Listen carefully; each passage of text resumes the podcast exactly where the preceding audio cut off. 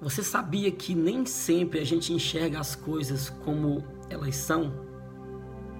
Você sabia que na maioria das vezes nós enxergamos as coisas, na verdade, como nós somos internamente? Às vezes a gente começa a se incomodar quando a gente está criticando demais as coisas, quando a gente começa a se incomodar com as coisas.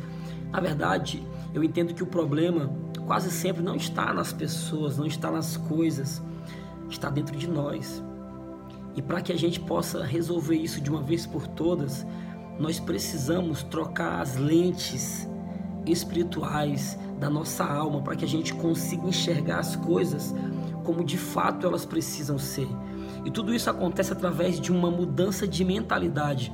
Sou eu que escolho enxergar o lado positivo das coisas.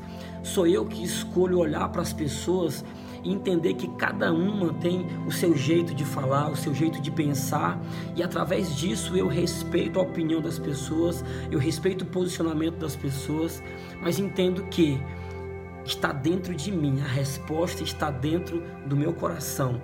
É a forma como eu permito com que Deus limpe o meu coração, limpe os olhos da minha alma, que aí eu sou capaz de enxergar as coisas a partir de um outro ponto de vista. E se você parar para pensar, é exatamente o ponto de vista de Jesus. Jesus olhava para as pessoas com misericórdia, ele olhava para as pessoas com um olhar de perdão, com um olhar de amor, com um olhar sabendo que cada um carrega uma falha, cada um carrega um defeito.